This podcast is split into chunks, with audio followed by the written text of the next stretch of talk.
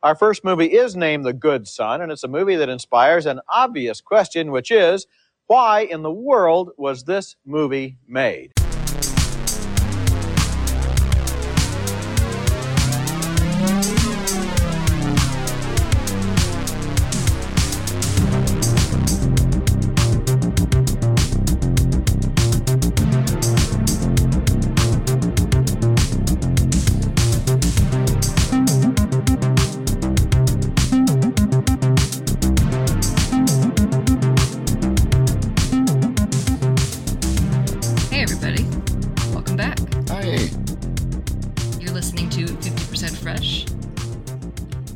First episode in a minute or two. It's been a minute. Been We're- little bit of a minute. We went on hiatus.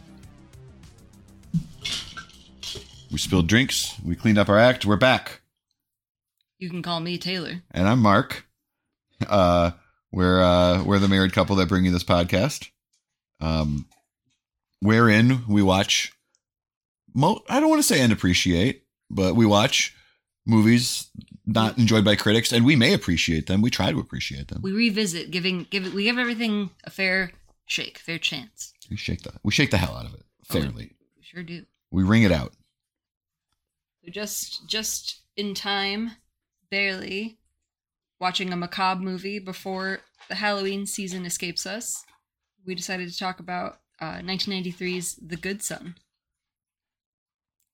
Is it? A, it's not even a cult hit, is it? It's it's it's a lot of people. Maybe do a lot of people remember it or not? I think I'm guilty sometimes of thinking everyone. Not like I literally think this, but you just maybe think everyone has the same familiarity with everything that you do. And I guess what I'm ramping up to ask you is: Do you think a lot of people know the Good Son these days? Is it? I don't know. I I do know that back when I did stand up eight years ago, No. I had a joke wherein I referenced the good son, and people did know what I was talking about. Mhm. But It- that was that even that was a long time ago. By now, yeah. maybe people around our age, which is uh, I was I'm 32. I was born in 91, and Mark uh, was born in 84. Just you turned know, 39, yeah. Just like any anybody maybe in that sort of elder millennial. Yeah, I don't like that term. Yeah. Just millennial cusp, whatever that kind of age. Yeah. age. Definitely. Right. Like. uh And of course, everybody knows Home Alone. of course. and he was Macaulay Culkin was just such a big movie star, and in hindsight, he he he he, he uh, James Dean died, Macaulay Culkin didn't, but he did that thing where he made a handful of movies and that was it. That's that's like the the he made uh, maybe six or seven, I think, looking at it. So more more than a James Dean or something. There's probably a lot better comparisons you could even think of, but uh, the fact remains that when I think about this movie, I just think about man, there was a really short window to get the kid from Home Alone in a pretty fucked up horror movie. I know. And man, re, you know, not to tip my hand, you revisit it and its imperfections show maybe as an adult in a way that not uh, that they don't as a kid. I still liked it a lot, but more than anything, I'm just glad that we got it. I'm glad that we got the little kid from Home Alone in a fucked up R-rated horror movie. You know, It's crazy. it's really crazy. It sounds like a thing that almost didn't happen, and you hear about it, you're like that would have been that would have been crazy if they actually made that. Or do you know what I mean? Like right. It, it happened. Yeah. Not maybe as as a teaser. My favorite line of his in the movie, and this is this is a movie that was filmed right after uh, they filmed Home Alone two, so The it's fully the subsequent winter, I think. Yeah. right. It's not like Macaulay Culkin a few years removed from Right. his like childhood fully, fully right. he's still right. he's still uh, very much in the throes of it. Yet at one point he says, Hey, Mark. Don't fuck with me. "Adorable." He's like swinging his little legs while he says yeah, it. You know, yeah, yeah. wearing a little hat. His nose is like perfectly rosy because it's winter. And he says things like, "Don't fuck with Don't me." fuck with me. He's got. I don't know if he does, but it'd be funny if he still had his mittens like pinned to his coat, the way that uh, little Kevin McAllister does. Got a twenty in his pocket. He's like pointing, "Don't fuck with me," but his mittens are swinging around. oh, we see him smoke cigs too. Like not to be all over the place, but just saying again, just like as far as getting this kid in this movie when you could, he's smoking kids like a factory worker. He's acting. He's a good actor. So you give the kid a cigarette, he's like, okay, I can figure this out. it really does sound like a movie that almost came to be but ultimately never saw the light of day when you really break down what it is. So before we dive in too much uh, into the nitty gritty, we'll give you guys just an overview, sort of, of uh, of what you're getting yourself into here by listening to this. Um, so the story follows a young boy named Mark who, after the death of his mother, is sent to stay with his aunt and uncle while his father is away on business. While there, he meets his cousin Henry, who shows signs of violent and evil behavior.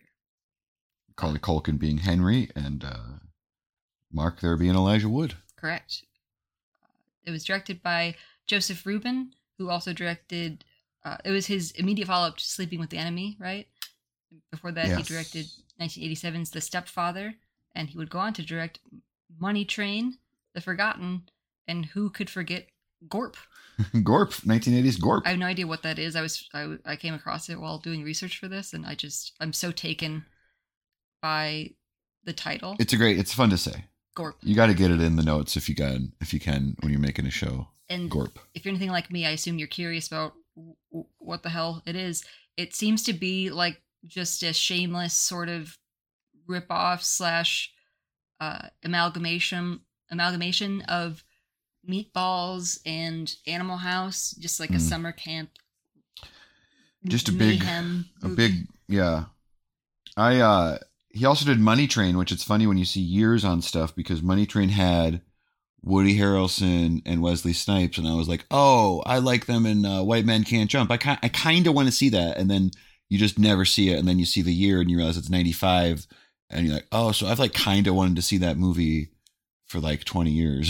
you know, it's just a funny, it's a funny thing. You should check it out. I should check out Money Train sometime. Are you familiar with The Forgotten? Did you see that one? It has Julianne Moore in it, I think. I, Yes, I can picture it. I never saw it. Did you see it? yes, I thought saw it in the theater. Is it spooky? It's a horror thing? Yeah, Like it's yeah, spooky. yeah. It's it, I think it's probably PG thirteen. It's Mhm. like uh, I want to say she's someone who lost uh her adolescent son Mhm. tragically, and then slowly people everybody around her starts forgetting that he ever existed. So it's sort of- Oh. Am I losing my mind or not kind of thing or, or whatever? or like what's going on? yeah, A kind of just cerebral? like- yeah. She's she she's just like running around a lot. It's kind of like uh that that one Harrison Ford movie. The Fugitive? Yeah. It's like- it's like The Fugitive. but It's not a very good movie, but I just does she jump away from a train at any point? I just remember her. no one on this train distinctly, remembers my son. I'm sorry.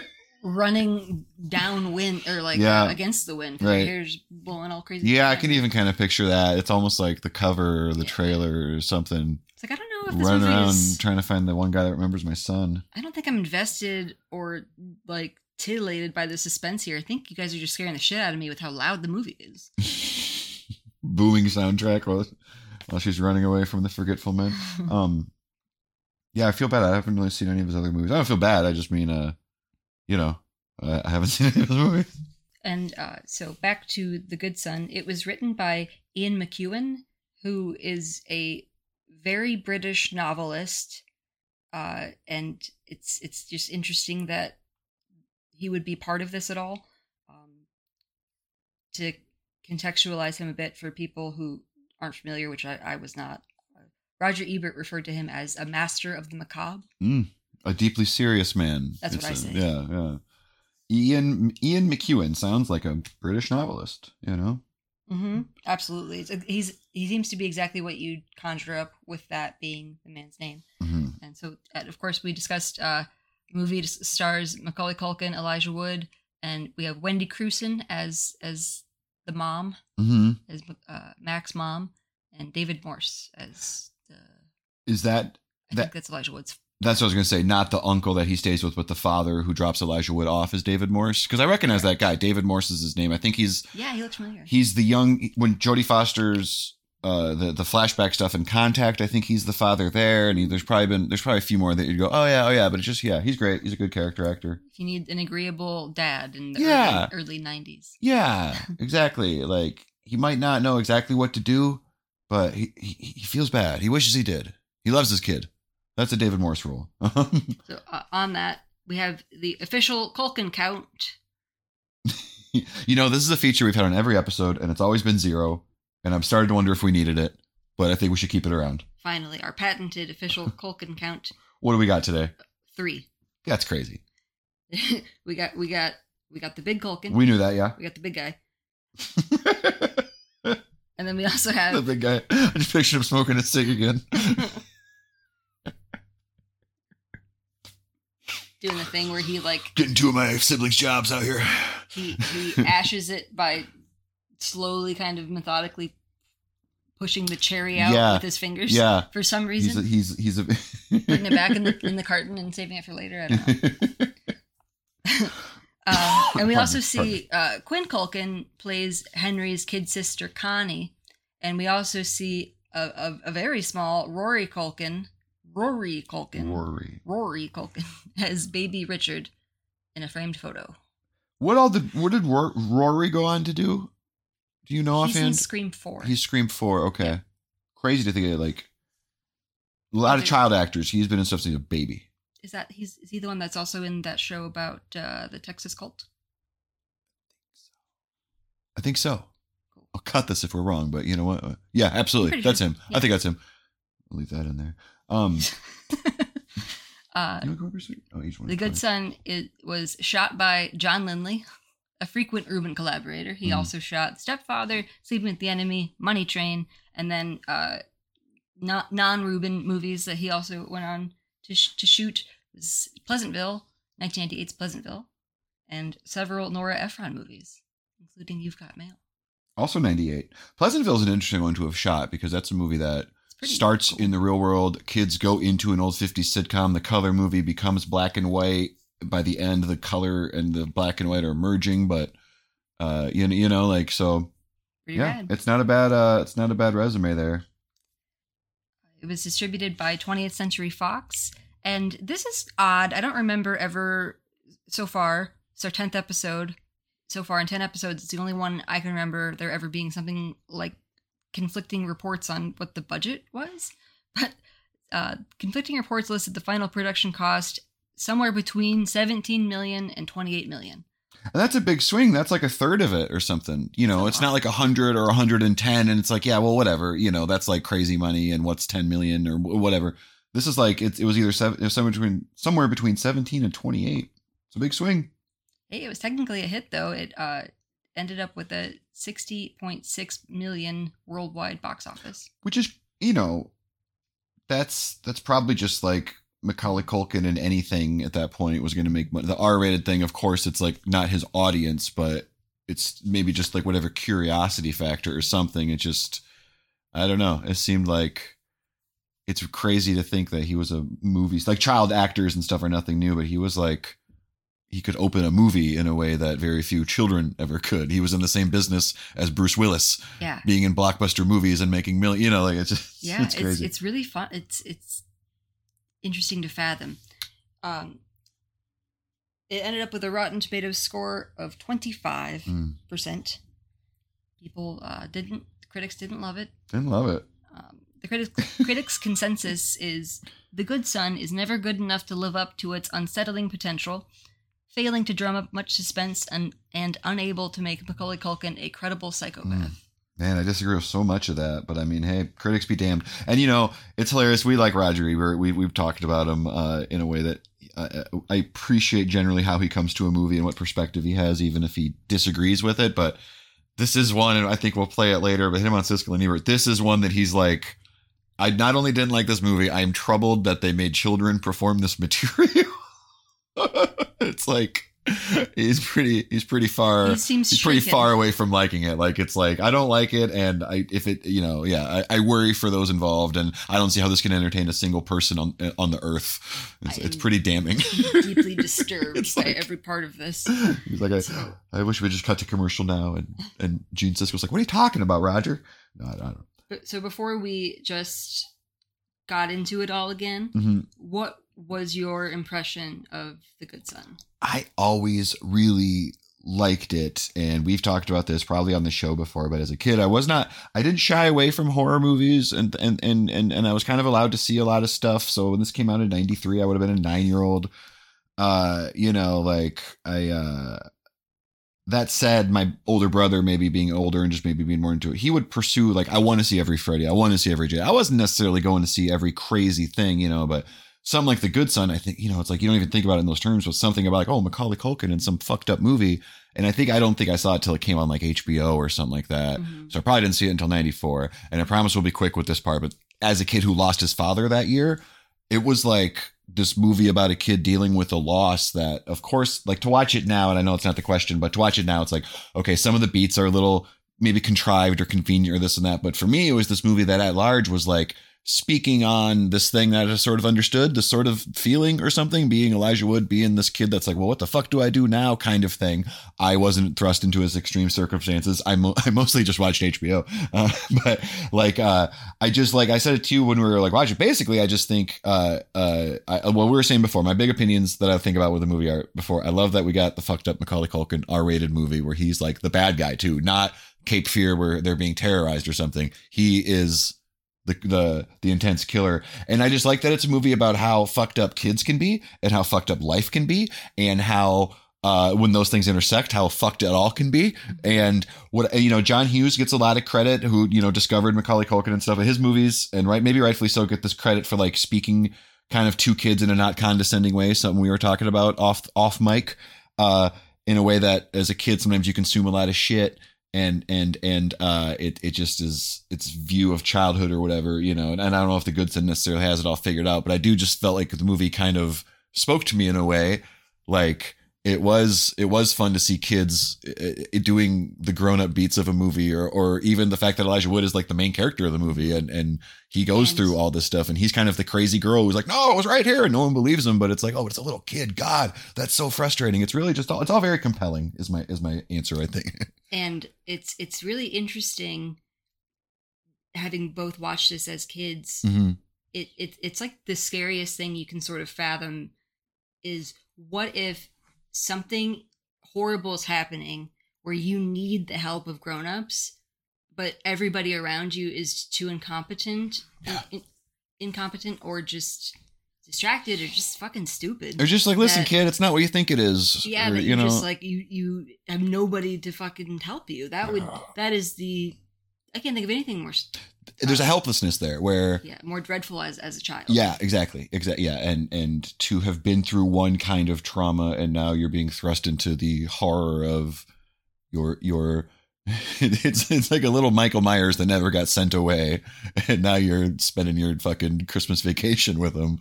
It's a pretty horrifying. You know, you could see where I know we get into it. You Ian McEwan is not thrilled about where his film ended up, but you see where even just like from a premise or something, it's all very uh, uh, uh as Roger Ebert referred to the master of the macabre. hmm You know, it's it's all yeah. Now now, do you remember like seeing it? You know, because again, it's kind of an intense movie for a lot for for a youngster to have seen. You could say, yeah definitely but something that we've bonded on uh we've bonded over is watching age inappropriate movies oddly i remember like there was one movie in my house that we had on vhs tape that my mom was just like you can't watch that one anything else is fine mm-hmm. it was casino that's a good one. yeah i, I get it but I get it. it did seem very arbitrary to me at the time If other things didn't make the cut that are like maybe comparable, you could say, well, why not this and Casino? Yeah. right? Like no one's gonna argue Casino shouldn't be up there, Yeah. probably. But I- Yeah. Well, okay. i don't know the line is Casino. it's, it's good to have one one parameter i guess anyway Was Goodfellas in the house? I'm just curious. i don't remember Casino's probably more fucked up than Goodfellas. Yeah, it is. There's more It's kind torture. of- there's the the the Billy Batts' Yeah. brother. There's more, yeah, just way, uh, way, way worse or not. Billy Batts. Terrible. Bats? No, Nicky. He's Billy Batts in Nicky's brother. Goodfellas. Yeah. Yeah. Sorry. Phil. Philly. Jesus Christ. Sorry. Thank you for listening to this still. if you're still here, thank you. But um, so I, born in '91, I I definitely wouldn't have been keyed into the early release of of, of this movie. Two year old Taylor was not at the opening night. Sadly, no. Okay. but um we we also bo- both uh in, in the before times we had lots of channels and so Yeah. like you know the stars how there there seem to be like 85 different movie channels hmm and as as a whatever the 2000s version of a latchkey kid is, where you're like, I'm not going anywhere, but I'm just home and I have unfettered access to the TV and the Mhm. internet. hmm Um, but with, with that, there were just a lot of movies that were on those channels, those movie channels. It was like a better selection than growing up and watching whatever sitcom reruns you had to all summer mhm. or whatever. Which there was still some of that, of course. But yeah, and it had just such a uh, an interesting tone to it. Just how, especially as a kid, getting into horror movies, getting into like, well, just basically any movie that's around, but especially, uh, we both really liked horror movies Mhm. as youngsters. Um, so seeing one about kids yeah, was so interesting and disturbing and the fact that it was rated R and it didn't it didn't really skirt away or shy away from any sort of subject matter or whatever um yeah, yeah, it didn't dumb it down for kids yeah. And I'm glad there's definitely a timeline. for kids Right. There's a timeline where they do some PG 13 watered down kind of thing and kind of like nobody wins. Kids don't like it that much and adults aren't that impressed with it. Not that I don't know if they still, but just meaning like at least they go for it. I'm thinking about it now where it's like, it's also cool that like they didn't overly go for it. It's not some splatterfest, honestly. You know, like it is a pretty, it's a relatively sub, if you compare it to other horror movies, is all I mean. So like as a kid, it's like, I don't know, it's like each death is pretty meaningful. Not even death, each like fucked up scene, we'll say, or like spooky. Is something It's- bad going to happen or not? Like, yeah. it's very vivid and very ominous and m- maybe on our rewatch it's a little ham-fisted like it really drives it home but you know Yeah. it, it, I st- like you. I I still enjoyed it for what it is, which is just like a. It's like a creature feature almost, and Macaulay Culkin is the creature. At the end of the day, you know, I really just appreciate this. Should maybe this shouldn't be the be all end all of if, if something's good or not, but it's like there's not a lot I can really compare the good son to when there's pretty obvious things he evokes. He puts on a paper mache mask and kind of looks like Mike Myers. Maybe it's Mhm. supposed to, maybe it's not. There's that moment I love it where they're playing hide and seek in the dark with a flashlight.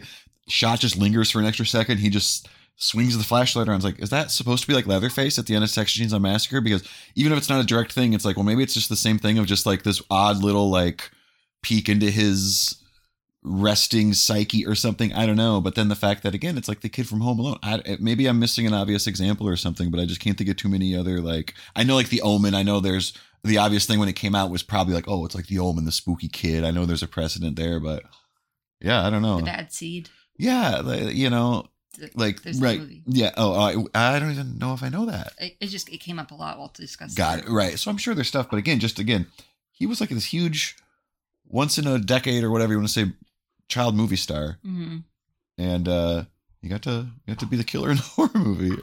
I do think the timing of it. It was just all the all the stars aligned at the time. You have this this star performer who happens to be 12 years old hmm uh but it, it was also kind of the big era for badly behaved kids hmm Absolutely. um not necessarily all in in the in 93 but just around this time Yeah. there was uh problem child home alone itself dennis Mhm. the menace hmm um even child's play just a little perverse Yeah. in the way it involves like horrible things and children Yeah. and You, also like just like the trashy TV badly behaved kids episodes, whatever those yeah. those all that stuff on Sally Jess, the trashy TV talk show.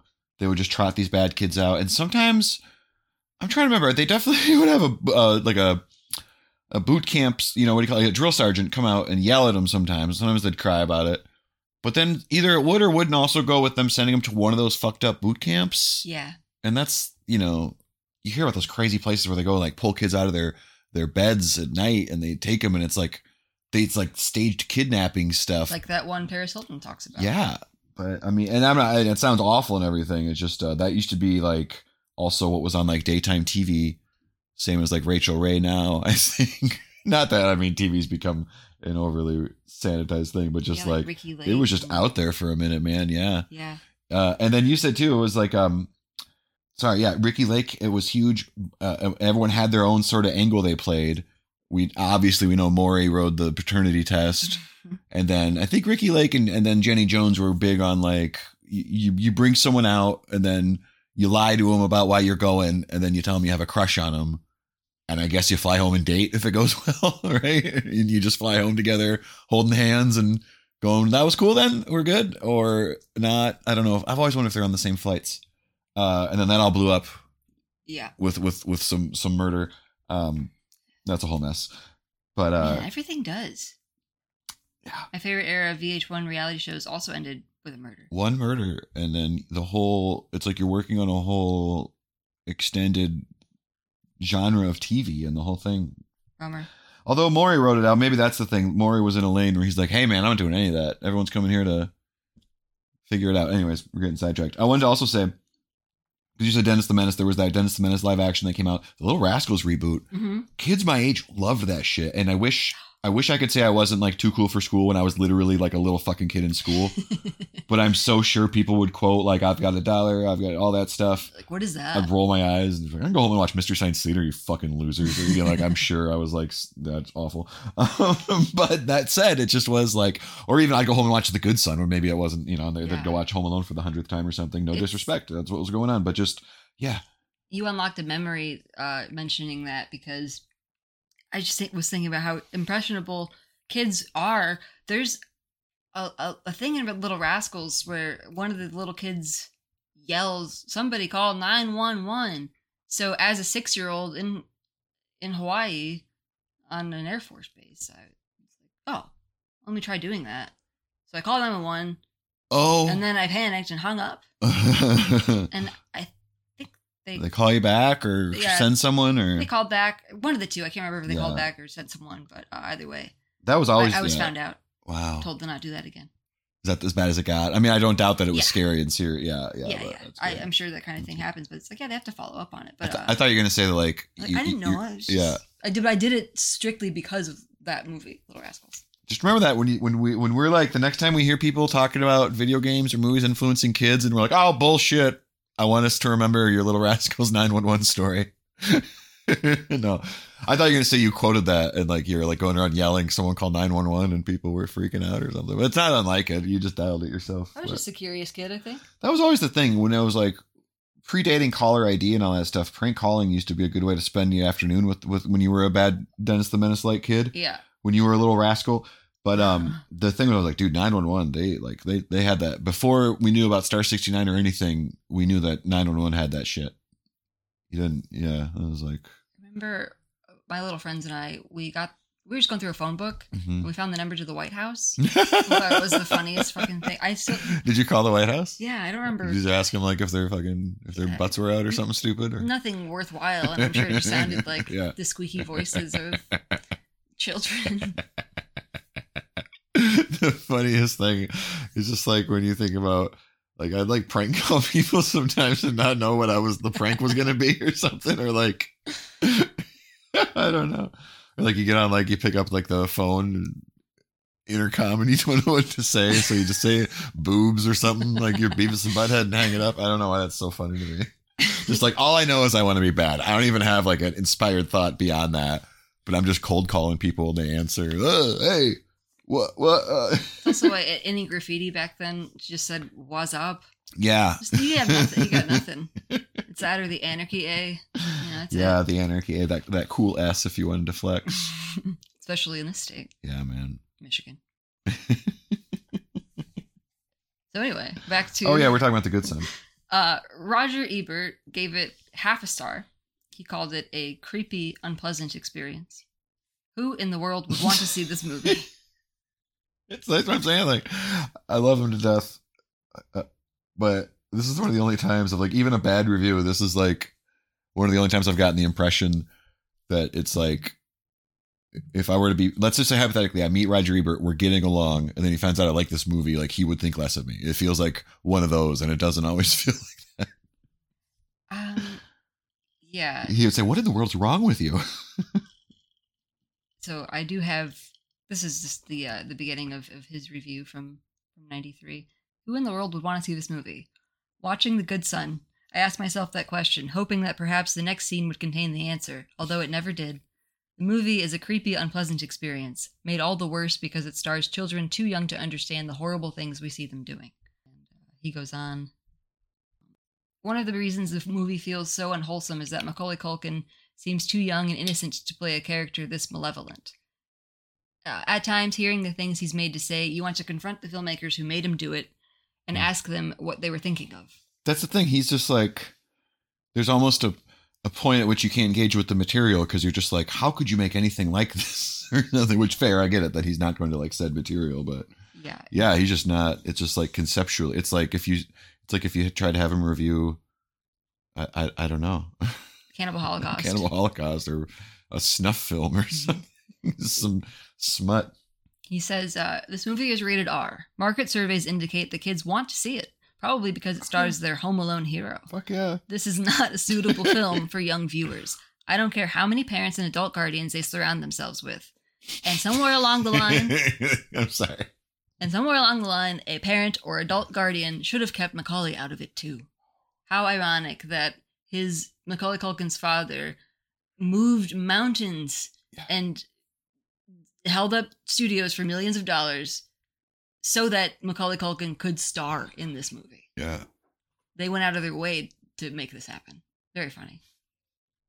Yeah. and Roger Ebert, per- perhaps one of the most uh, prominent, prolific. Well, I don't, I don't really. All whatever. those, He's all a that. big one. He's a big yeah, critic, He's one of the guys. and The big one. he, he. This was supposed to be the thing that like o- opened opened a new set of doors. Instead, one of the most famous reviewers ever Yeah. says, "What is this? What this, is this? unholy creation? How The- could you let you?" It's not like oh one and a half stars. I saw the ending coming and the screenplay's uninspired. It was like half a star. What adults let the children do this? Like it's it's harsh. we need to examine the events that led us to this moment. Right. Exactly. Um, Oh, and then he and Gene Siskel on their show, what was it called? Siskel and Ebert at the movies. I suppose. I they think, gave it two thumbs down. Which is as bad as they could get. It's such a. It's such a. It's a, it's, it's all or nothing. You either get the thumb up or the thumb down. There's not a lot of subtlety. I do like it better than the star system, as as we've discussed before. I there's too much pressure attached to like uh, if you go on Letterboxd or whatever, Yeah. and you want to l- log that you watched a movie. Yeah. Then you're like, I don't know, I liked it. Do I give it four or five? And then suddenly everything is four or five or a one. It's just like I don't know. Yeah, so there's some. You're right. There's a real cut the shit attitude to a thumb up or a thumb down. Of Yeah. just well, it's three stars, but you know there were times that it was a little bit okay. But you liked it. Okay, show me your thumb. That's all I want. it's a really good system. I remember. Oh God, I wish I could remember what movie, but I do remember. I used to love that show. Uh, I'd watch Siskel and Ebert, and then there's one. Where I, th- I want to say Gene Siskel said, "This is one of those movies you say thumbs up, but you want to say bad thumb because there's so many things wrong with it, and you are going to find yourself out there in the teetering thumb territory, but." Could you give you like a jan- like a janky thumb? You can do sideways like gladiators before they made up their mind. Mhm, mhm. Or I guess when the guy told the gladiator what he was going to do. Mhm. But then other people co opted that and it's in all kinds of movies now. It's just how you communicate with a henchman. we do have a video of uh, their review of it. If you want to go through it, they're they're both so so upset about it. They're so upset. The Good Son is a reprehensible film trading on little children in order to create sick images with no redeeming value except, I guess, to entertain, although I cannot imagine anyone being entertained by this movie. What really disturbed me were the scenes of small children in danger and the scenes in which this young man, Macaulay Culkin, is required to act out the murders of his family members, innocent bystanders, and even a dog. Macaulay Culkin has a lot of young fans, and all I can say is the movie, which is rated R, is completely inappropriate for children. And two of the children who should have been kept out of it are Macaulay Culkin and Elijah Wood. You know, they're both pretty good actors. Yes, and they it is t- it is awful, an awful film for all the reasons that you mentioned. And then it's stupid also on its own level. For example, the dummy is thrown off. The, uh, Macaulay Culkin throws the dummy off in, in a highway. The cars crack up. Never again is it mentioned in the investigation about the dummy. Did you notice that? Yeah, There was- uh-huh. there's- that's not pursued. and the two kids are in full view Yes. of anybody on the In- highway. In other words, it Yeah. doesn't have is stupid and as offensive as the film is, it doesn't even have a logic within its own That's sordid right. That's details. When Siskel thoughtfully and patiently moves to tell you why a movie is stupid. There's just something very funny about. Yeah. Yeah. They led the show off that week. That over at the program and Dazed and Confused, they talked about That was a controversial week because uh, this might get a this might get cut, but the the program was a college football movie, but kids uh, died because of it because there's a scene where they go lay in traffic and kids Oh. copied it to go like be tough with each other. They lay like uh, like in the middle of the highway, like on the traffic lines or whatever, and cars zip by. Kids started trying it. Kids started, yeah, man. It was a big copycat era, whether you believe that or not. But it was like that, and Beavis and Butthead kids were burning shit down and everything else. Mhm. I don't know. It was it was it was uh you heard a, a ton about it. All very specific examples. Like this was a thing and influenced that. It, it's interesting. If if I would have seen this review like as as a kid, you know, same age, whatever age I finally saw the movie at, I think I would have thought, like, don't condescend to me. Yeah, I think so. It's what you think I haven't experienced life? It's you know not to keep making the same point, but it's just like when you see like let's say you're a teenager, you see the Breakfast or like the movie Kids. If if you saw that movie and you were like this movie's like disgusting and vulgar and there's not much going on, there's not much of a plot and this and that. Like that's all objectively maybe true or something, but it hits so many people and some people love that movie just because you see it and you're like, oh, a movie that's like about people maybe that uh in my age or whatever that uh i- even if it's not exactly like my life, it's not this like overly sanitized black and white sort of you know just like easily defined but also condescendingly sort of drawn world that speaks to people. And if you're a little fucked up and you kind of want to see a horror movie or a gritty gritty drama in the example of kids or something it's kind of cool if you're watching all these movies with grown-ups all the time and you can handle it and then here is one with some kids in it right? Yeah, and uh, as if if you're a kid that had to that grew up quickly, you know, you Mhm. um, matured emotionally because of life circumstances. Mhm. You already feel a little like, okay, I'm around my peers, but I feel I feel older. Like Exactly. I'm at different a different phase of my life right almost. i don't want to watch the little rascals So yeah, well, not anymore at least. no, like no, you no. graduate. From i was that. yeah yeah You graduate from that and move, and move on to to the to the other shit. Yeah, But uh, yeah. uh, it, it was that's why it was so like interesting to watch a movie about kids going through like it's an adult movie starring kids. You know what I Mhm, mean? It's like an adult mhm. plot. Yeah, it's about a kid. Go, yeah, it's about a kid going through the loss. Like the first thing that happened in this movie. So not a spoiler. The first thing that happens in this movie, Elijah Wood. Not only does his mother die, he's his soccer game is interrupted, so he is told his mother's going to die. He goes to visit his dying mother. Then they go to the funeral. This is the first ten minutes of the movie. Like it's like it makes no bones about like there's no. uh you know, this isn't going to be like easy or whatever you'd say. And so it's just like if you're a kid watching it and you are just watching it for like whatever, like, ah, Macaulay Culkin's going to do fucked up thing. Like you have to endure a lot of just like heavy, somber shit. yeah, know? it's almost it's a drama because that's what it started as. Yeah. You know, You know, it, it's easy to call it a horror movie and make comparisons to, to, to Macaulay being not in like a, oh, a slasher villain, but like, not really. It's like, it's psychological. It's a dark, edgy thriller drama thing that definitely is, yeah, is like peripheral to horror. But right. If you want to stack up like violence or body count, despite what Roger Ebert says, it's not, it's almost like you might hear some of these things they say. And I don't know. I, I wonder if the movie might seem tame if you watched it and Yeah. you heard what they said, you know? you might picture like he's he's go, he's going around like you know he's in scream and and just just like slicing and dicing he's Right. not like He's not. you don't see him do anything like that you you see you have reason to suspect that he he has killed and we see we do see some attempted murders Yeah. but we don't we don't you know it's not it's not really i just i don't know For what it's worth, th- he had pretty good reason. No, I'm kidding. you know, it's an interesting thing too. We talk about the Home Alone, the good son thing. I just want to say this before I forget. It's like so reprehensible, but it's like it's really all just in the framing. Of course, this is obvious, but it's like he's doing crazy things. We see Kevin McCallister do more violence to Daniel Stern and Joe Pesci than we see uh, uh, little Henry do to anyone in the good son. We see him like causing people to be stabbed and burned and bricks falling on their head and everything else. But it's a comedy. It's lighthearted, but also the funny thing, it's like, you know, it's like, well, we're told these guys are assholes, so it's okay that he fucks them up and everything. But I just, I just think about Roger Ebert saying like, yes, but for a child to do this material, it's like, you know, if you're gonna break it down to that level, like he was chucking bricks at guys at Home Alone, you know. yeah I don't know. it is, it is sort of like that this movie is like uh in another dimension or another another universe where Joe Pesci and Macaulay Culkin's characters in Home Alone had that like that child's play thing, whatever whatever puts Oh, the, the, yeah. the murder inside of the doll in the first place. Yeah. Like that happened with Joe Pesci into Macaulay Culkin's body. yep. And that's what we're seeing now. That's why he's just, like that's why he's so chaotic and he's cigarette smoking cigarettes. Yep. He's got like fingerless gloves, right? Yeah, yeah, yeah, yeah. He wears fingerless gloves, and it's a spooky thing when you're. And this is the thing I didn't think about as a kid, but you know, there's something so grown up. I'm smoking cigarettes. I'm saying don't fuck with me, but so much of his motivation is just like, I kind of want to be the little baby forever. you know, I'm the baby boy. I'm the Me. baby boy. I'm the special boy. I don't take well to people, other people getting my mother's attention and shit like that. And of course, those are things in some variation. Those issues maybe do uh, show up in adult males' lives sometimes and things like that. But this is like a very literal, like, no, no, no, mom, mom, mom, look at me. You know, like, Mhm. and so, yeah, uh, that's a good a good segue because we're gonna just talk about sort of what happens in the movie. As you mentioned, uh, the story begins with with Elijah- Elijah Wood's mom dying, and he's the hero of the movie. You know, every he's the sympathetic character. He's the one that's like, hey.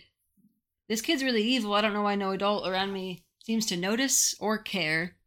Uh, so we, we we just spend the whole movie sort of in his on his side hoping that he is able to overcome the the evil we probably should mention that he's really fucking good too. Like, he Yeah, does he's so more acting than Macaulay Culkin. Macaulay Culkin has a big presence on the movie, but His like Elijah. Wood does all these emotional things. And like, you know, like for a little kid, it's crazy that he can do that. Like, he's really good. very good um so his, mom dies and then his father just needs to go to tokyo he's got to go to tokyo Two weeks. for two weeks Two in order to close this Close the deal, deal. and There's a lot of sp- lot of papers to sign. and you you might ask why can't they do it over like a conference call why can't why can't he take his son with him He's on Christmas Why- break, he's on or at the very on- least, he's off because his mom's dead. No winter break Winter break. Yeah. Yep. and Boom. I, we don't have an answer for you for any of those No, because they, probably they probably have one line of just like, "Oh, come on, you know why," and it's probably flimsy at best if it's in there. I if don't it's in think- there, I don't think it is. I don't think it's in there. We just go with it. And so, so uh, young Mark, played by Elijah Wood, goes to spend a couple of weeks, uh, those two weeks, with his aunt and uncle, and he meets his his cousin, cousins, meets his cousins, uh, Macaulay Culkin and the the little Culkin too. Mhm. But that family, uh, it they live in Maine, so we go from this nice Southwest, Yep. beautiful mountain desert, uh, scape, and Yep. then you, uh, just cold, dreary, Yeah. snowy Maine, and uh, turns out they're in the throes of grief themselves because they've recently lost uh, a baby boy who drowned in the bath at sometime in the not too distant past. Hmm. Pretty weird. Pretty weird. Uh, and what could have happened there? we talked about this, but the first time we see uh, Mark's cousin Henry, played by Macaulay Culkin, uh, he is wearing like this crudely made paper mache mask that's just paper mache. It's not. There's no additional anything done to it. It's just white paper mache. all scrappy and, And rough and it's um, it's just the the the creepiest little thing you ever did see. yeah.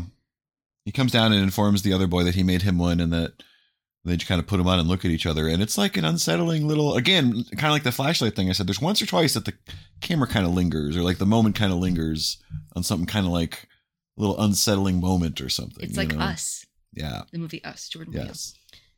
Yeah. You know, Yeah. and this uh, crazy kind of mirror for a second. it's kind of funny that the movie is not made for children. However, they really drive every point that they want to make home. So so much so that as children It's a you can point. understand it. It really held my Uh, hand for a movie for adults. Henry's little little uh, like home base, his his clubhouse of sorts is is this creepy little shed in in the in the woods, Yeah. and it's just like it's you get you get Unabomber cabin vibes. You get uh you get the house in Texas Chainsaw Massacre, Yes. just like that kind. There's just, just like creepy shit everywhere. There's there's literally a little doll hanging from a noose. yeah. Uh, however, this does not seem to raise any red flags to Henry's parents. Yeah. This is very normal that our child knows how to fucking make a noose. You know, how, it was just occurring to me that the, something that happens when you rewatch this movie now is you're like, this kid's fucked up and that's creepy, but it's even more fucked up and creepy in 1993 because it's like, did you go to the library and figure out a noose or did that just like you learned it? Did you meet a weird guy in the park and he told you like it's not the internet, you know? How did you learn this shit? It's it's it's it's disturbing to think about. It does also remind me. Uh, it's like spiritually similar to the movie Orphan from 2009. Mm-hmm. It's like another movie about an evil. A wayward youth. Well, it what appears to be an evil child that's adopted. Yeah. And um, if you've not seen it, I won't spoil it for you. But yeah, it's just it's Yeah. it's also absurd. Yeah. Um. He's set up nice too. He's got the shed and he's got the treehouse. I just thought mhm. he's really set up nice. Yeah. Uh. It, and speaking of the treehouse, this the, there's a line from from Roger Ebert's written review that I thought was a good way to describe this. The, they, as in Mark and Henry, the boys, are allowed to roam freely all over the island, which seems to have been designed as a series of death traps for kids. It's true because even if Macaulay Culkin has no hidden is this kid okay or not, he's just the sweetest. Let's say he's just a nice boy. Like the dog, there's a, still a dog that almost kills him. He still almost falls out of the treehouse because it collapses when he's climbing up. Like it is all these things. It's ominous because of the circumstances, but it is just like, yeah, what's going on, man? These kids are gonna have a bad time, no matter the interpersonal dynamics. Like this is this is the most dangerous place. And then like the the the mom uh, who who recently lost the baby boy, her favorite place to like stand and mourn oh yeah, just it's just the most precarious cliffside. It's like a harsh drop off cliff. And, and and and it seems like she just goes and stands and mourns, which hey, look, it's an awful thing. I don't know. I don't know. Everyone goes through it uh, their own way, I'm sure, but she's almost just like it's like office hours out there. She just goes and stands. She puts on her coat and walk climbs the not climbs, but like you know, goes out to the cliff. It's like an, an, hangs an, out. an NPC that you're trying to like go get a give an item to, and you look up their schedule online, and Yeah, it says like yeah, nine to six, nine- she stands yep. right by right in the Yeah. spot, motionless, and then she saunters right. back home slowly at That's right. six thirty. That's right. That's right. Trying to give her a gift. That's what. That's where she'll be. And another another thing that just seemed, or the other things that seem just incredibly dangerous that these kids have access to these things is, uh, well, there's a well that Yeah. Macaulay Culkin seems to have unfettered access He to. throws every single. He gets anything he needs to get rid of. It goes down the well. Yep. We joked about one day he's just gonna throw throw some damning stuff down the well, and it'll just pile out like he filled it with Mhm. all of his dead animals and whatever sick kid shit he's doing. yeah, Ugh. look like a food bowl. Yeah, that's right. He he frequents a cemetery. Frequents a cemetery. Has the shed and the treehouse and the well. hmm And the treehouse is, he seems to be building it as he goes, Yeah, and it's absurdly high up. It's like dangerously high up.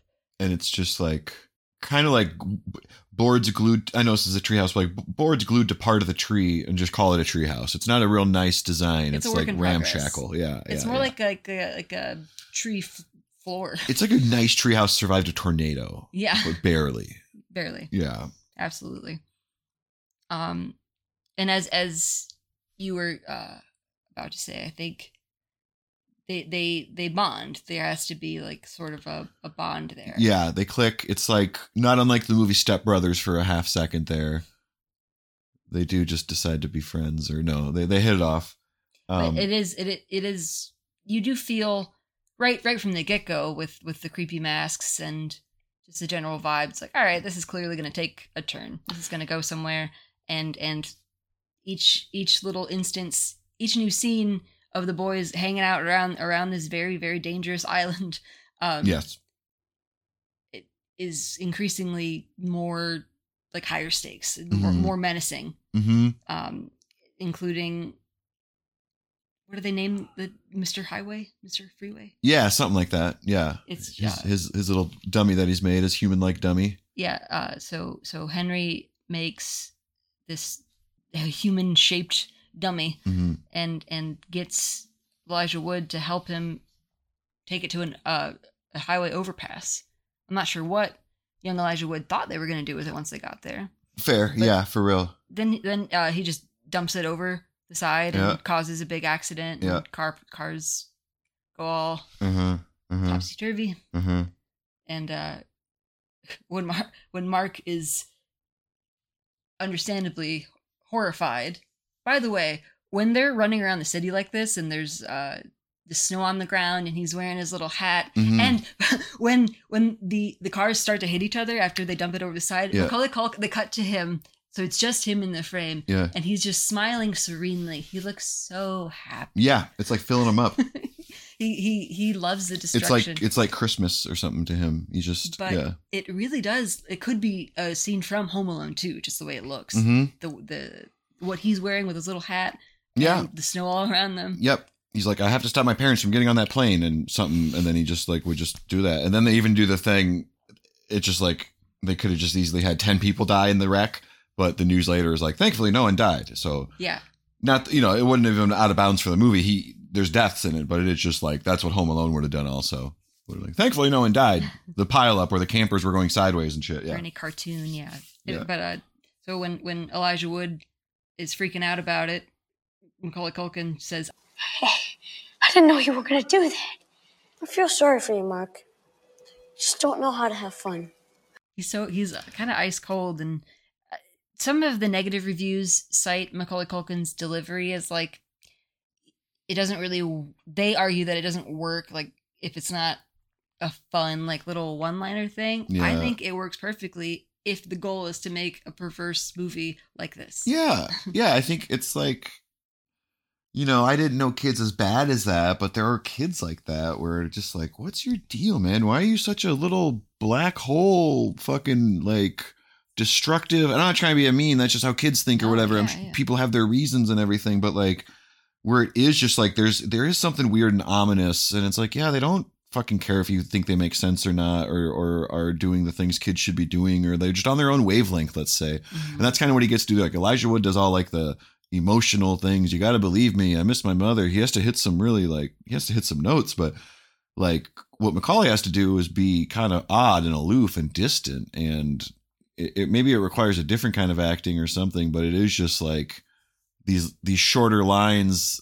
It's just like you almost are supposed to bring up this like just make the people feel uneasy, you know, like just like deliver something be be kind of distant or something and i'm not Mhm. saying there's not a craft to it but it's like it just seems like a fun a, would probably be like the more fun acting to do of the two and be this emotional wrung out person or you can just be like i'm not even showing you all my cards you know like yeah and it is interesting eh, you notice sort of there's like when macaulay culkin uh, or henry lifts his mask metaphorically yeah. to his cousin and shows him like who he really is. Yeah.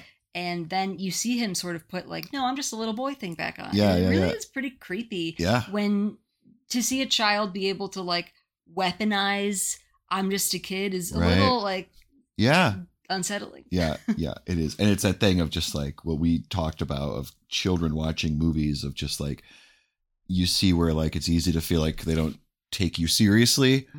and you'd be like, "Oh, I could show them. I'm smarter than they think." And this is like a kid doing that, you know, in a fucked up way and everything. But that's a little bit of the watchability there that Roger Ebert is so mystified about. So as tension builds and Mark becomes, as in Elijah Wood, becomes more and more scared of his cousin and just like, what the fuck is all this? Or whatever little kid translation that would be. hmm Um, it, he's also tapping into the deep seated jealousy that Henry has. Uh, he's he's you know he just lost his mother. He's sad, and so his aunt, uh, Henry's mom, comforts him, Yeah, and uh, like he has a nightmare or something, and and run, runs out of the room, and and he's being comforted by his aunt on the staircase. And then the camera pans, and you just see fucking Henry Yeah. looking. I don't know how he's able to be everywhere. That's another thing that makes He's me everywhere. think of like Jason Voorhees. He's Yeah. everywhere. yeah. He's, Jason Voorhees meets Kevin McCallister. and um, that's that can either be an indictment of the movie or or like a yeah, however that sounds to you, an endorsement. there it is. He will kill you, and he really knows his way around that house. But yeah, so as as as we we we we discussed, he he wants to be the only little boy, the only mo- the only mommy's little boy there is. hmm So It seems like he tolerates little sis, like Yeah. that's like a different enough lane or something. he's but so mean to her. but he's mean to her. But I mean, you know, that's that's just like some childhood stuff. But in the sense of hasn't hasn't whacked her. Doesn't seem to have plans to do it. Maybe there's a love there, because he has not. He doesn't have a you know. But he cannot abide this new boy coming in. No, absolutely not. I'm a little boy. Um, oh, there's this this line from Janet Maslin of the New York Times' review that I thought was interesting. Mr. Ruben is an accomplished visual stylist who ma- who often makes actors seem less lifelike than the sets they inhabit. Uh, Mr. Wood, wide-eyed and terrified much of the time, gives the only performance that has any urgency. Henry's parents are presented as saccharine and oblivious, which is only partly explained by the fact that they are still mourning the death of another child. Henry's mother, who has not yet put two and two together where that death is concerned, has an unfortunate, unfortunate habit of standing atop a steep cliff to think about the son she lost. Yeah, but she's also staring at the ocean, and her son was drowned, uh, Drowned. in a bathtub, and maybe that's just it's a good looking spot. If if her son, you know, It is had some other untimely, yeah, I, I think that's she'd probably go sit there if she lost her job and and think about it, you know. um, I just it, it's interesting that they she she described the sets and how pre- pretty everything around them Yeah. is as like there's more this is more interesting than than the people you present this seems like more real Yes, and I think what they're saying, and I will give credit. I do, I do like the movie, but I think again, you know, you I, I thought about this less when I was nine or ten, but you watch it, and a lot of these things we're describing are pretty unique. I think the dynamics of the children and the stuff like that. But that said, a lot of the scenes of the adults pushing the plot forward and stuff like that are like I see what they're saying a little bit. There's a cool visual style to the movie. It's in a Mhm. scenic, frozen, dreary, overcast area that very much goes with the themes of the movie and the vibe of it but then it is just like yeah there's just like some kind of i don't even know what you'd say stuffy moments where the, again the adults have to push the plot for all that stuff with like the child psychiatrist and everything it's like a little less engaging than some of the other stuff mm-hmm. but it always looks pretty rad Agreed. Very, very agreed. And uh, obviously, we don't want to quite spoil the ending, but um, I'm going to skip ahead into into our notes and bring up um, what's interesting is the original writer Ian McEwan uh, apparently loved the ending they they came up with.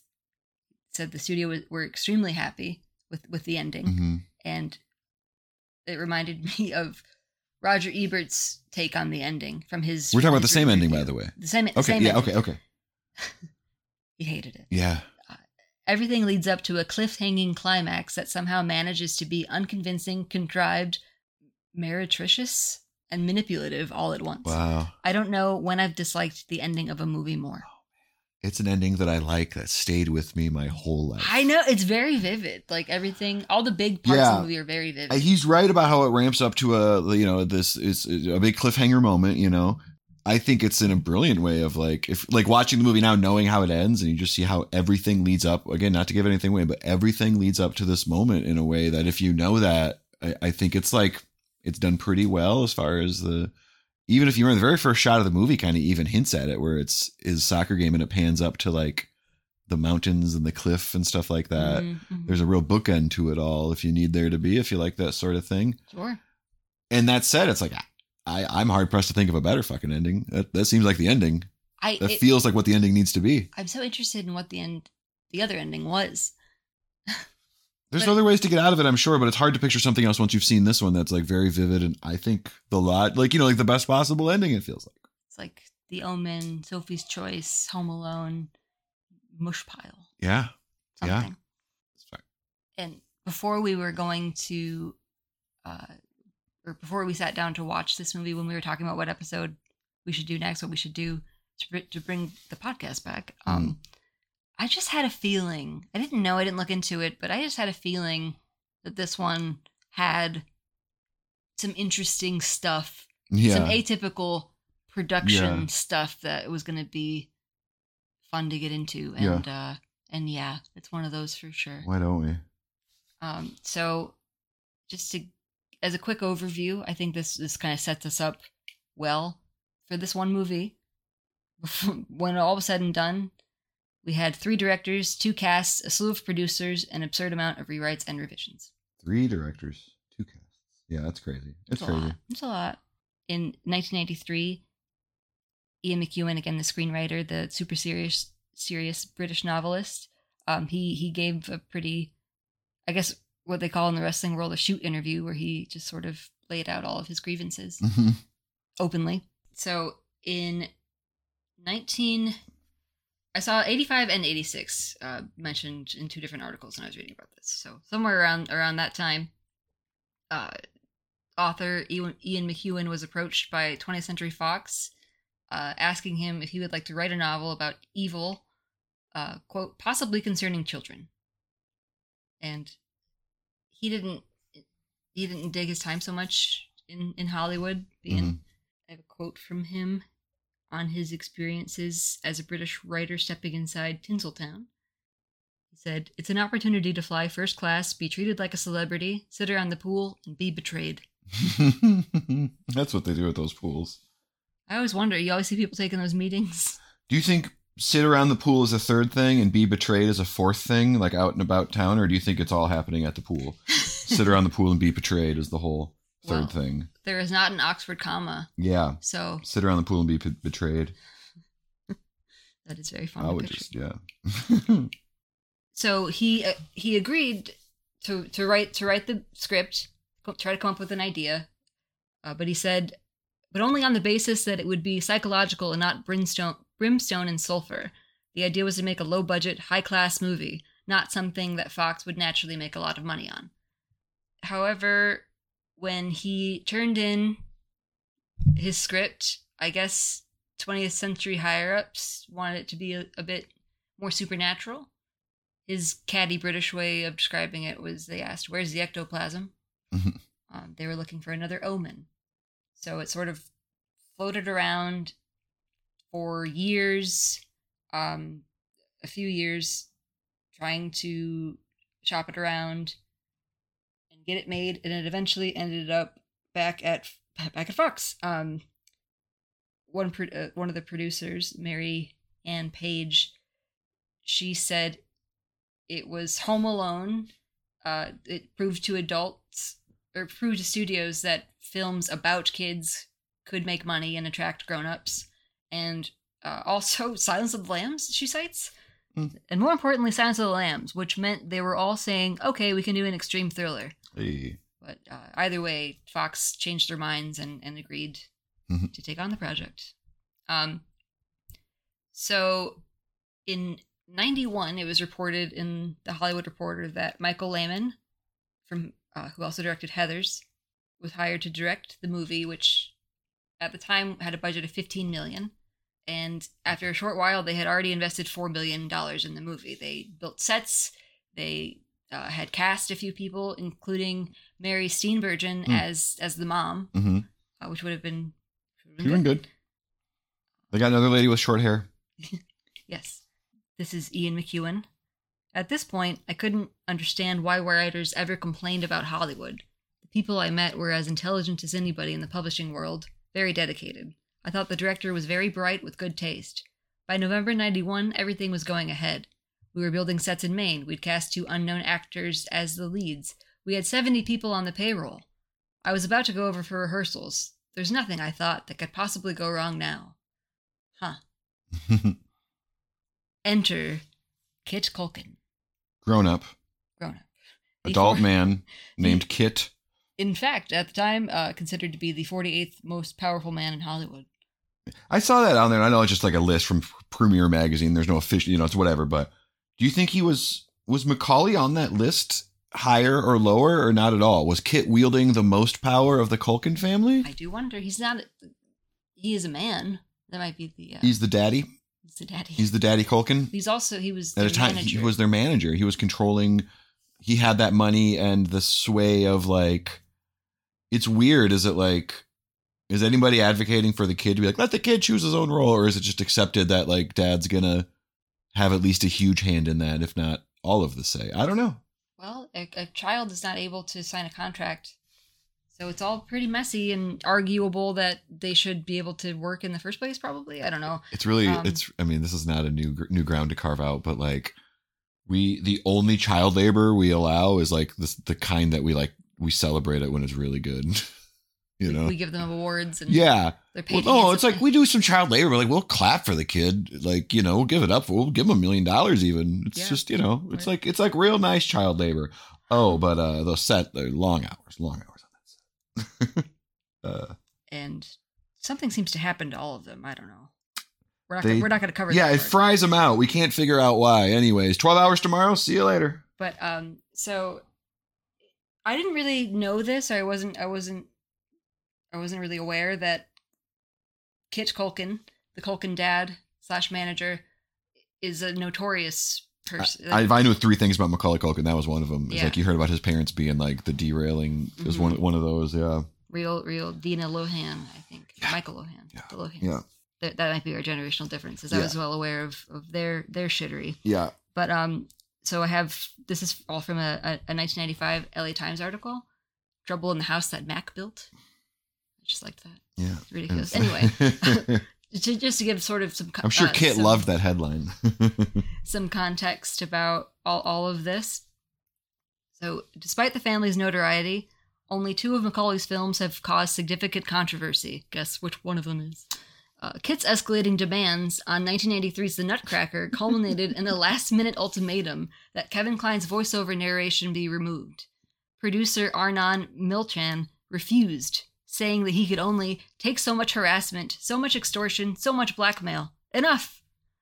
it's crazy that you know i get that you're like crazy stage father you think your son should be in the movie more get more lines or whatever it's crazy to be to the point of just like you wanted to change the voiceover of the nutcracker and what have it be your kid or have it be something else or whatever it's, it's nutcracker don't you just perform it he just has the role he's the little kid in the nutcracker why do you think you should lord over this thing like this?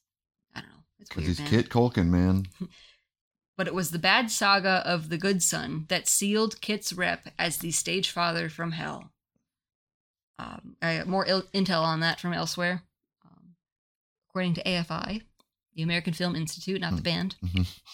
in a meeting with Culkin in August 1991, Michael Lehmann decided that the 12 year old was too young for the role and suggested that the studio find another actor.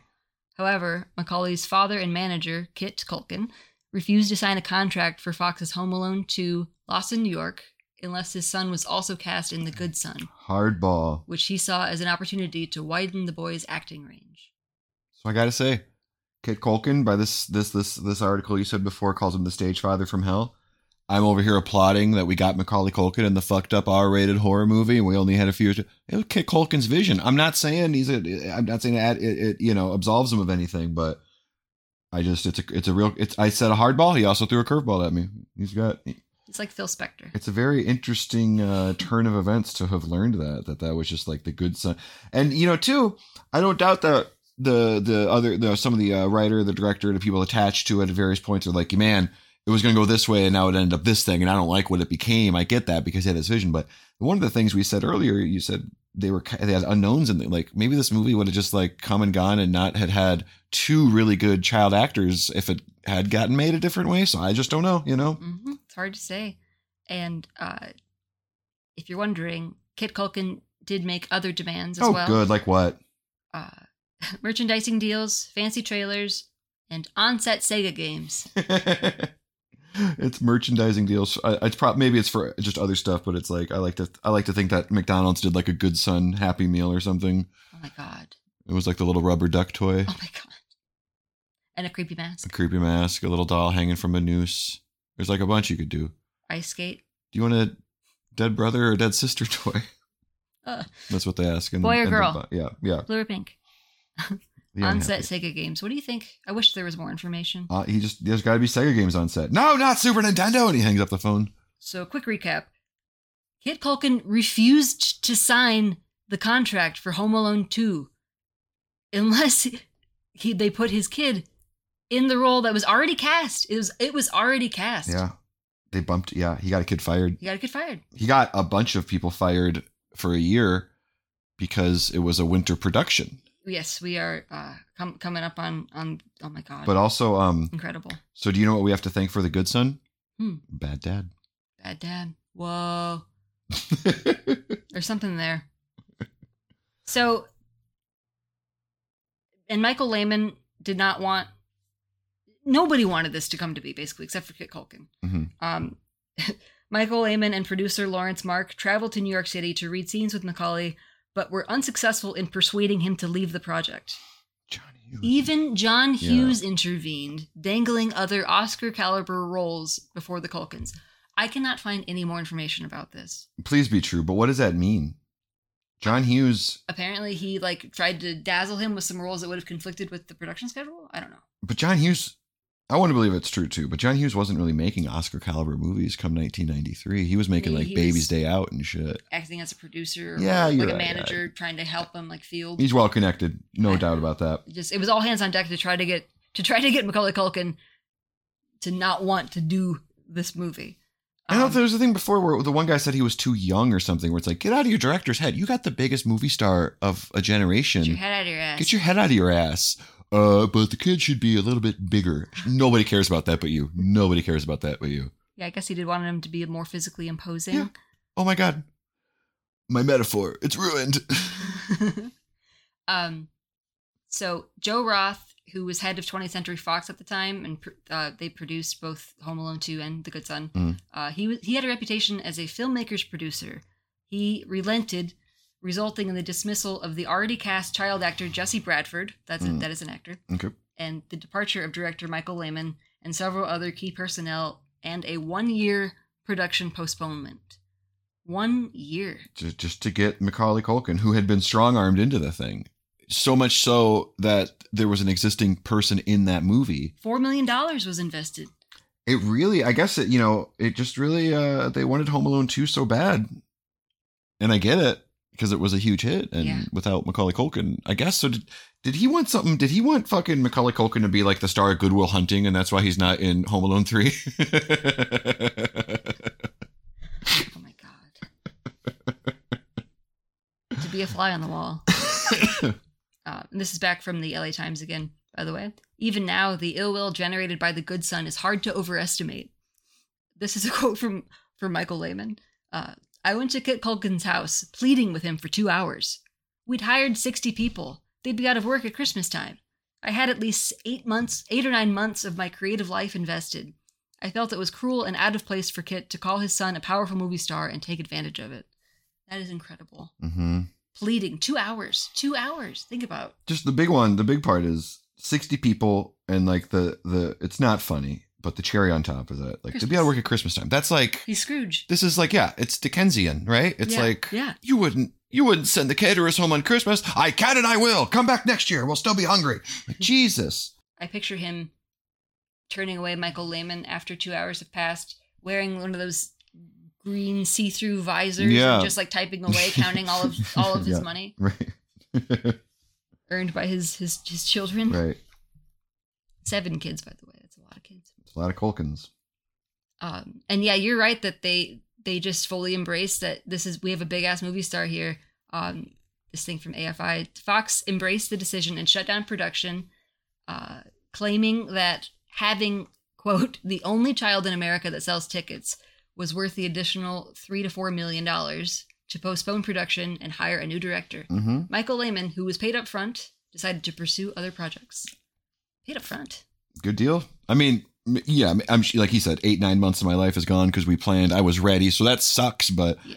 he got paid at least and was just like, time for me to move on. Mm-hmm.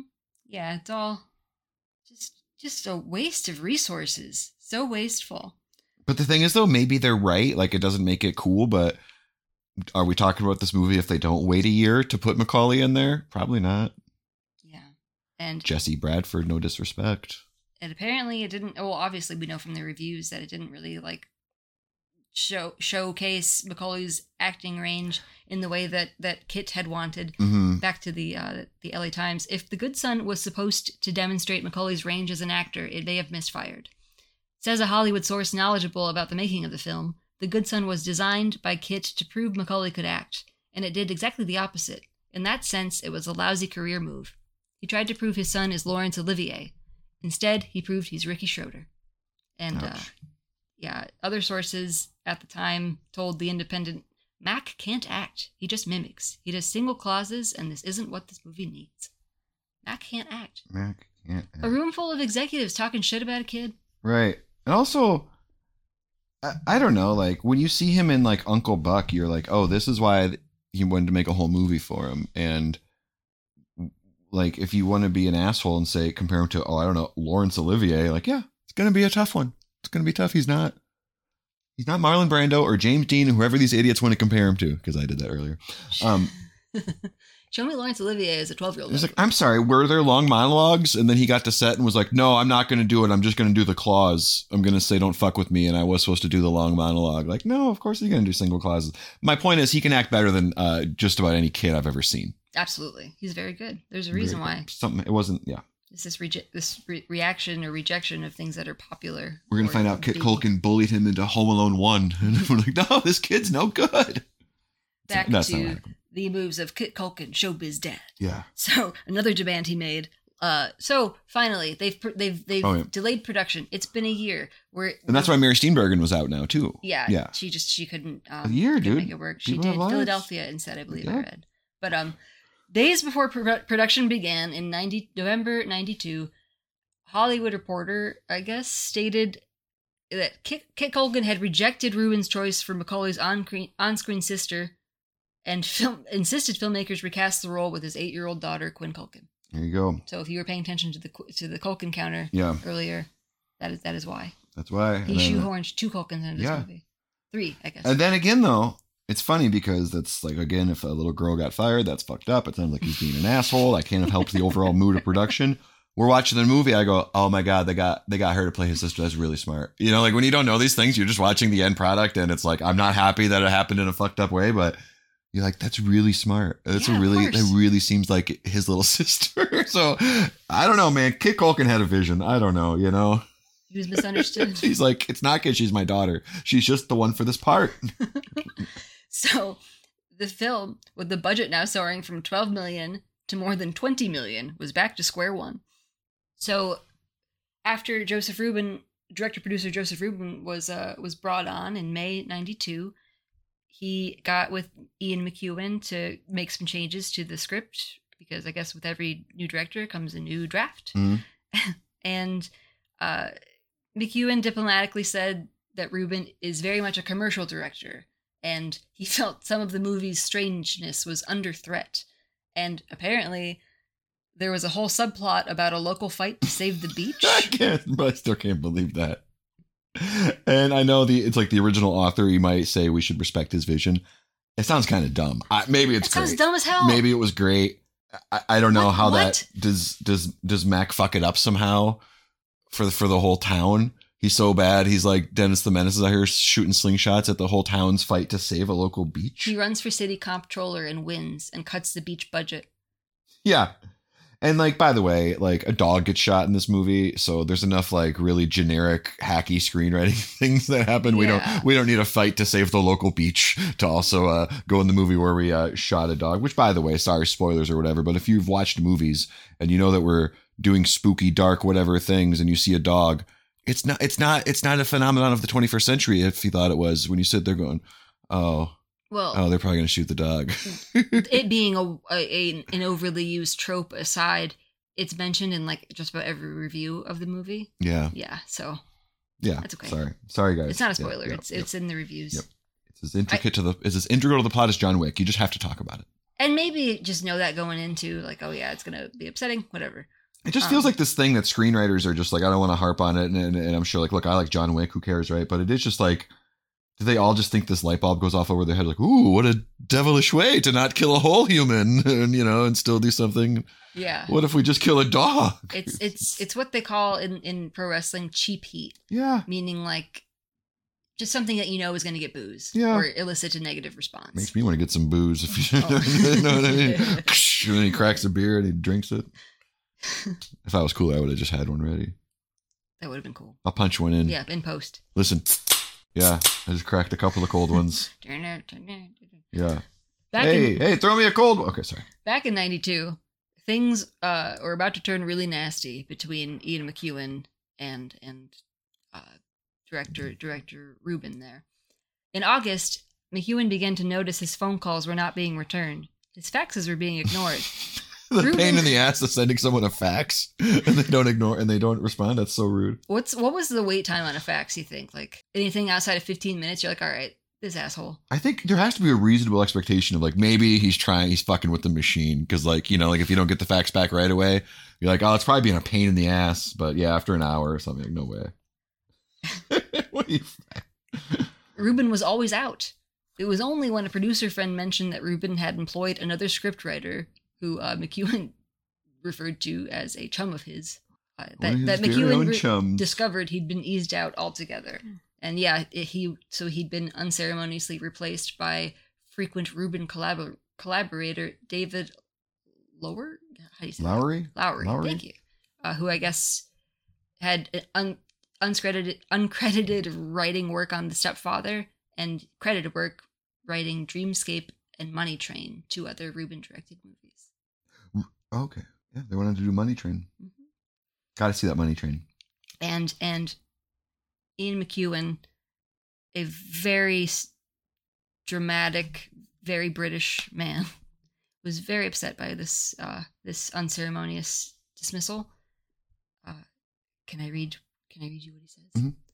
I was extremely angry. He says, "This was year five of trying to get this thing off the ground. We had all these near misses, and just as it went into pre-production, I found myself basically sacked from my own script." Naturally, when somebody who has been a guest in your house and who you've worked closely with then edges you off and doesn't have the courage to phone you, they tend to shrink in your estimation estimation by any standard of behavior, even Hollywood standards. That's pretty poor. Just like I if I could do a British accent, it would probably sound better. I can't, I won't Mhm. try. yeah, But just how how yeah. and um so that was that was that was that that was the last direct contact McEwan had with the film and and this is this is sort of what he says to sum up his whole experience uh, film throws up an enormous amount of dust and heat and noise urgent meetings and so on which have nothing to do with making a film but to do with people who are not creatively involved guarding their investments i suppose it's what you should expect when people are spending the gnp of small countries to make other people less bored for a hundred minutes. God damn. Well, there you go. Meow. He didn't like the he didn't like the new draft of the script. Needless not. to say, he's attacking he's attacking the whole business. so it's very funny to me too that uh he he he was approached Ian McEwan was approached to write the novelization of the movie, a prospect that filled him with horror and despair. I've already written it, he says. The thought of sitting down and plonking away at the typewriter and doing it again. but they did get somebody to do it. Mm. Um, a tie-in novel was published alongside the movie's release in '93, and it's just it sounds so so stupid, so stupid. Do you want Do you want to take the uh the description of the plot or the of the novel? Okay. The novel elaborates on the movie, detailing how Henry was born a sociopath rather than being some personification of evil. In the novel, Henry's mother, Susan, eventually discovers that Henry is unable to understand emotions like love and sorrow, and that pleasure derived from selfish actions and the torment of others are the few things he truly feels. The book also concludes differently from the movie, ending with Mark returning to Uncle Wallace's home in Maine one year later. Mark and Susan visit Henry's grave, which includes an epitaph Without darkness, there can be no light. Ugh. Uh, these novelizations, man, I swear they always just were like, I don't think anyone ever cared about them. If you look at any of them, they're always just like, the author just made up some stuff inevitably that's like, wait, that's not in the movie. yeah. You know, I guess maybe that's the job is sometimes you have to try to get in people's heads and describe things that you only saw in a movie. But yeah, it's just, that's funny and weird. So, uh, interestingly, once this this cursed production was finally come at a close, and eventually the movie was released to theaters, uh, to our to our shock or to Roger Ebert's shock and dismay, Mhm. uh, the UK release was delayed by more than a year uh, because there was a sensitive crime at the time. Uh, Mm. This note from from the American Film Institute: more than a year after domestic release, uh, the ne- the after a year long ban by the British Board of Film Classification, which deemed the story inappropriate due to the recent murder of two year old James Bulger by two 10 year old boys. So they decided this is this is too tasteless. Give it a year. They shelved it. Give you it a just year. wait. And I'm sure you're, you're all dying to know what accolades the movie earned. hmm And let me tell you, it's a it's a it's a it's a whopper. Well, actually, no, it did it did. I think it might have actually won a Saturn Award or two, but Hmm. that's not the funny one. This is the funny one. Macaulay Culkin was nominated was nominated for Best Villain at the 1994 MTV Movie Awards, but he lost to Alicia Silverstone for her Hmm. uh, her work in The Crush. If you're familiar with The Crush, She was just too hot at that time. Alicia Silverstone. She was in all those Aerosmith videos. MTV loved her. I think, uh, you know, Macaulay Culkin went from being a little kid to an R-rated guy. He just jumped over MTV entirely. He was never going to win MTV awards. He went from Nickelodeon Kids Choice to the Saturn Awards. Honestly funny to me that he was nominated for Best Villain. It just seems very funny. Hey, I mean, it's a it's an intergender category, which is pretty cool, but also makes the competition wider. Yeah, and incidentally, The Crush is probably uh one that I'm sure certain got bad enough reviews for us to talk about it eventually. Probably, it's probably fun to go back and watch the movie about a seductive. It's like a Lolita thing, but I think she's like, I'm being a Lolita in the way that the girl doesn't say in Lolita. You And know what I mean? So uh, she she Alicia Silverstone is like a you know an underage girl, teen, teenage girl, uh, and neighbor Cary Elwes Elves. El- I can never Yeah, I say, that. Elway, Elway's, You I know, you know, the guy. about. Princess Bride, Saw, etc. Anyway, he he moves in next to her, and well, she develops a crush, and it is not reciprocated. It's kind of like Fatal Attraction meets elements of Lolita and other other shit. Mhm. Fear, hmm Cape Fear, Yeah, all the fears. Fear, all the fears. Well, what do you? I I stand I stand by the good son, man. Like you know what you're what you're gonna get, Yeah, and I I don't know. I I don't s- know. I get I guess I get why it got bad reviews, but yeah. No, look, it's a movie ass movie in the sense of like, there's some very obvious exposition dialogue. I have to go to Tokyo and close the deal for two weeks, and why wouldn't you take the kid with you? There's no way to take the like whatever. Like if you can get, why didn't anyone see them when they have to when they have to like not be seen by anybody? They're not seen by anybody in a whole town. But when we need a village full of ice skaters, we have a village full of ice skaters. You can pick that stuff apart. Um, but I just think for a genre thing, you know, like Mhm. it's it is really effective, and I think because they don't have an awful subplot about saving the local beach, it comes in at a nice and tidy like ninety whatever minutes. It's just like it. Like I saw what I was about to say is that there's these scenes that are a little bit like, yeah, okay, I get it. This is not the most captivating moment in a film, but that being said, it all just moves along nicely. That doesn't feel like there's too much time wasting stuff.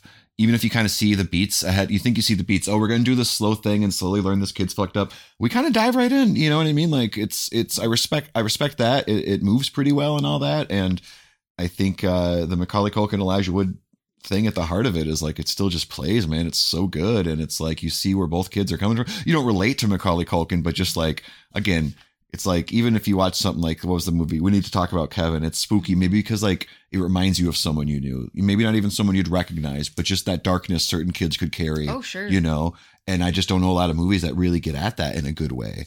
Uh, so yeah, for all those reasons, it's just like a really I stand by. I don't really know too many movies that occupy that space, and so I think I'm really really grateful it exists. Especially like I keep saying, Macaulay Culkin, R rated.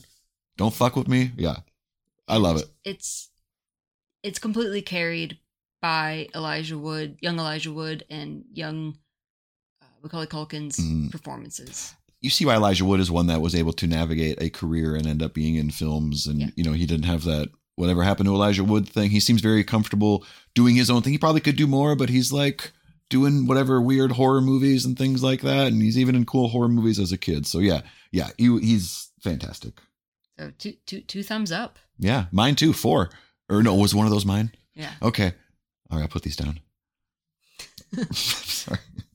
Um, so that's that's basically it. Uh, thank you for tuning in, and and I'm happy to be back and bringing you all of all of the intel we can about shittily reviewed movies. The forgotten freshness. That doesn't make past. sense. Yeah, yeah. No, whatever. I'm just I'm just happy to be doing this again. I'm excited.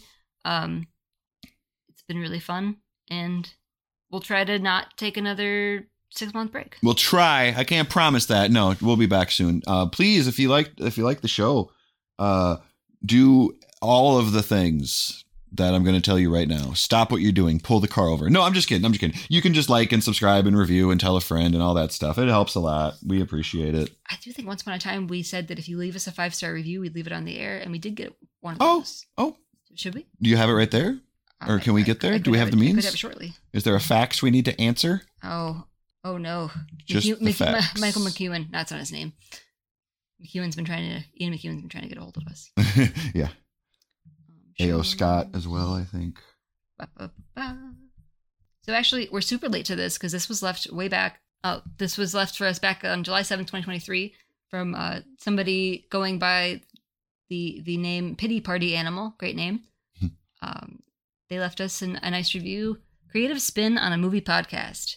My favorite genres are movie podcasts, funny podcasts, and interesting fact podcasts. And this one is a fantastic mix of all three. And we were just floored by how nice that was Mm-hmm. thank you, uh, Pity Party Animal, so much. And we're so sorry that we didn't uh, think to look at this until we were on hiatus. Yeah, but we got you and we appreciate it. And And it's really like valuable intel too. Like uh, you, you defined our show better than we can. I was just gonna say, yeah, thanks for defining our show better than we can, and also just like giving us something to hopefully like keep living up to or something. And I don't just mean your personal enjoyment, although that will remain a, a goal, a stated goal, but just in general, just to like, yeah, check those boxes or whatever. Mhm. Yeah, very fun. So yeah, rad. Always a Um, pleasure, guys. But yeah, it does. It really does help when you when you leave things or, or hit subscribe on or follow on the various platforms and all all of those wonderful, wonderful internet things. hmm And we'll try not to bother you too much with s- stupid posts. That's right. Thanks, guys. Thank you.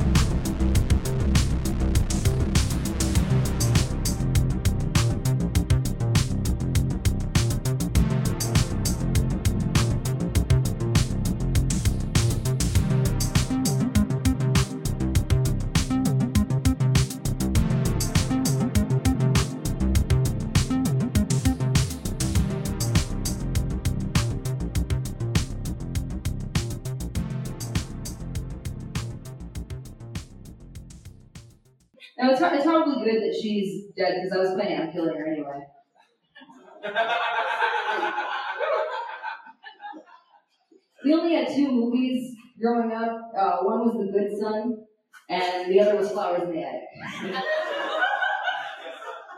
so it was either kill my mom or fuck her.